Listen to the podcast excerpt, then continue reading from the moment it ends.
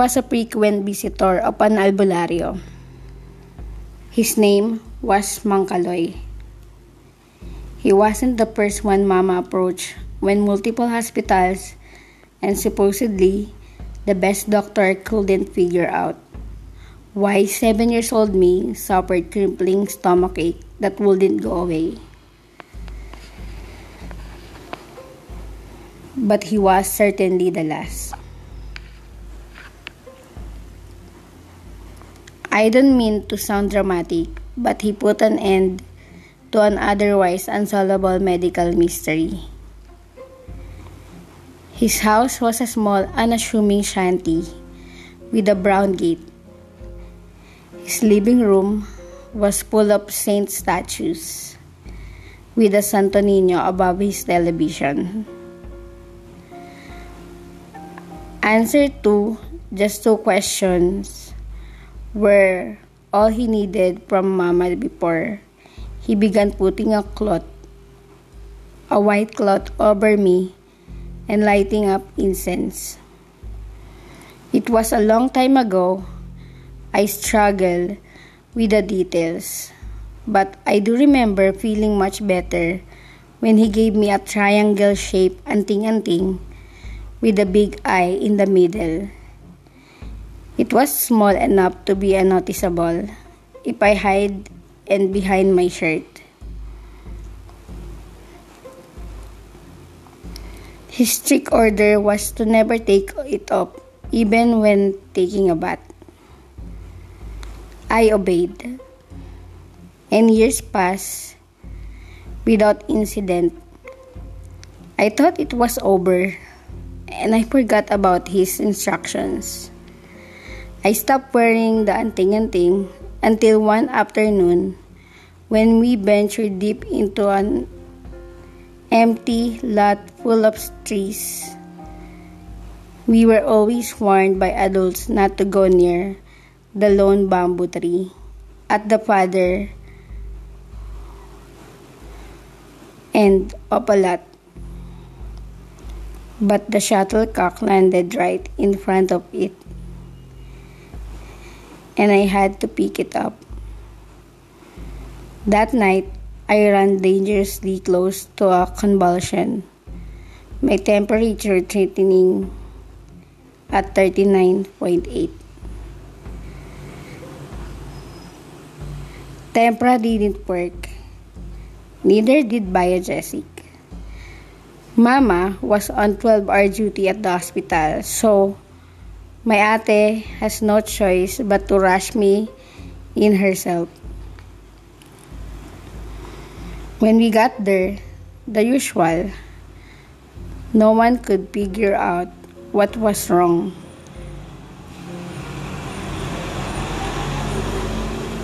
And they put me on an intravenous paracetamol. But that did nothing to bring the, my temperature down.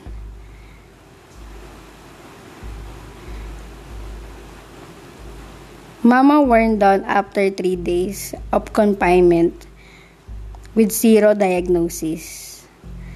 Sought the help of Mangkaloy once again. I was given the green light to be discharged when my fever hit 38.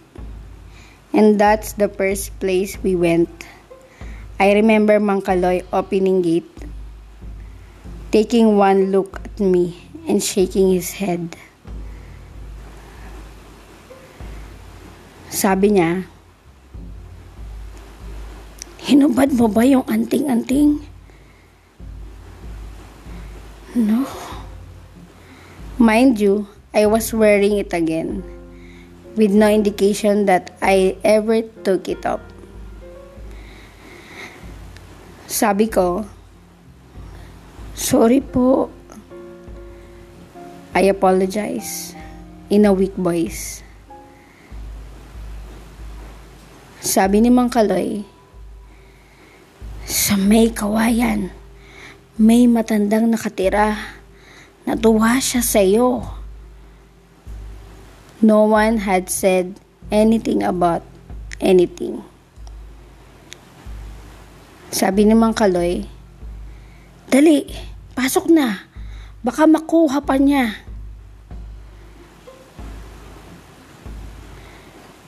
And just last time, he made it go away. Third time, a charm, but this time, I didn't take my anting-anting off. Whatever it was. I wasn't like the first two. It was mad and malevolent, but like before, he made it go away. That was the last time I ever saw Mangkaloy. I have since lost the anting-anting and have other unexplainable encounters. I remember very last memory I had a relation to Mangkaloy was Papa driving by his street and me catching the glimpse of a parent sign scribbled with permanent marker on a flimsy bond paper plastered on a familiar brown gate.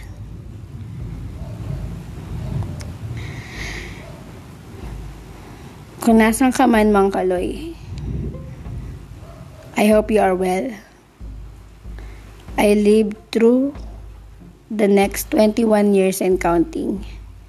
And part of the reason why I'm still here is because of you. And we're back to parang normal segment ng Dude, you know, podcast! What's up mga dudes? This is Kuya Yucha at nagbabalik na naman tayo sa pinakabago nating episode Today, grabe, no? Medyo, eh, medyo, medyo nose, nosebleed tayo dito, no? Grabe, hindi ko akalain na ganito palang buong-buong English yan ang nangyayari dito. Anyway, guys, kung bago pa lang sa aking podcast, don't forget to follow me on Spotify and rate it 5 star. And click mo na rin yung notification bell para like and updated sa mga susunod na episode. And available na po ang Duginal Podcast sa Facebook and sa account ko mismo, Eugene Santos. And available na rin siya sa uh, Facebook page. Ayan. So, yun na nga guys. Uh, mapunta na tayo dito sa topic ni Mang Kaloy. Grabe, no?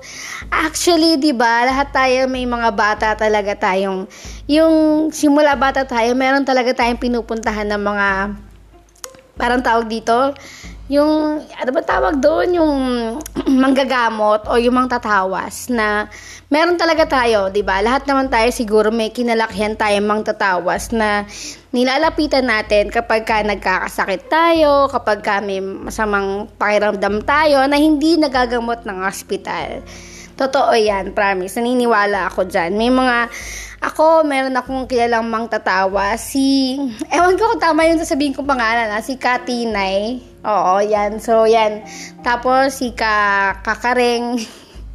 yung mga pangalan nila, yung mga kakaiba na Pilipinong Pilipino talaga. So, uh, uh, batang Pili- Pinoy ka kung meron ka talagang kinalakihan na manggagamot or mangtatawas na tinatawag natin.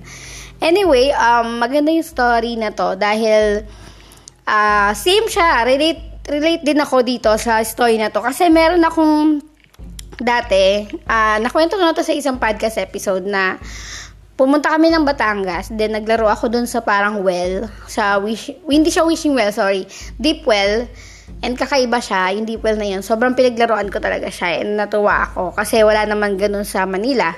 So, pag-uwi namin, after sa Batangas, na papunta na ng Manila, pa uwi sa Pasig, uh, nagkasakit ako, and um, meron kami nilapitan na mang tatawas So, yung mga tatawas na yun, ang sabi sa akin ay napaglaruan daw ako ng duwende, prinsesa ng mga duwende. Sumama daw sa akin sa Manila, pati yung mga duwende niya. So, yun, um, grabe, grabe. Tapos yung mga mantatawas, binigyan niya ako ng ano, ng um, cloth na white na pa-square. Tapos may laman yun something sa loob na hindi ko naman sinek. Tapos hinadyan niya ng partible. Tapos sabi niya sa akin, Every time na pupunta daw ako sa mga gubat, sa mga probinsya, mga bundok, um, wag ko daw tatanggalin yon Okay? Lagi, lagi nakalagay yun sa short ko, para nakapartible siya sa short ko. And tinunod ko naman yun talaga. And hanggang sa lumaki nga ako, nawala na siya, hindi, hindi ko na siya lagi nadadala. Um, hindi ko alam kung nasa na siya. Hindi ko na siya nasusuot. So, pero wala namang something na nangyayari. Kahit na naman nasa probinsya na ako. So, yun na nga. Um, mabalik tayo dun sa topic na kay, ano, medyo English. ano medyo English? English siya. So, kinuha ko yung story, hiniram ko yung story, sabi ko, i-credit ko na sa kanya. And, uh, sabi ko, ang ganda ng story. Kasi, nung binasa ko siya, ang nabasa ko lang doon, yung Tagalog part. Hindi ko alam pala na English to sa, sa intro niya. So, no, nagulat tayo. Hindi, joke lang. So, yun na nga. Uh, ano nga ba yung anting-anting na tinatawag? So, yung anting-anting, ay, ito yun. Uh, agimat, also known as anting for folklorized as anting-anting, is a Filipino word for amulet or charm. Anting-anting is also a Filipino system of magic and sorcery with special use of the above-mentioned talismans. Amulet and charm, other general terms for agimat, include bertud and galing. So, yan. Yun yung ibig sabihin ng anting-anting or agimat. So, yun. Uh, ang ganda ng story, no? Parang bata pa lang siya. Si Mang Kaloy na yung lagi nilang puntahan kapag ka hindi siya napapagaling ng medicine. And until sa lumaki na siya, at yun na nga, uh, nakakagulat lang yung sinabi ni Mang Kaloy, bakit mo inubad? Tapos bilisan mo na baka makuha ka pa, 'di ba? Parang ganon. And napagaling na naman siya ni Mangka, Mangkaloy. Okay? So, yun. Ang galing lang, no? Pasalamatan natin yung mga ganyan tao, yung mga kinalakihan nating manggagamot at mangtatawas. And malaki din naman yung tulong nila. Though talagang meron talagang hindi nagagamot ng ng ospital, ng medisina. Pero mas maganda pa rin na lumalapit talaga tayo first sa mga doktor bago tayo mag second opinion sa mga manggagamot or mang tatawas. So, yun na nga guys. Uh, dito ko na natapusin to and napakaganda ng story. Sana magustuhan nyo and kung may malimang grammar or pagkakabasa, pagpatawarin nyo na ako ay hindi ako marunong sa pag-grammar or pagbabasa, tamang pagbabasa. Uh, anyway, guys, this is Kuya Yuj and see you the next episode. Bye!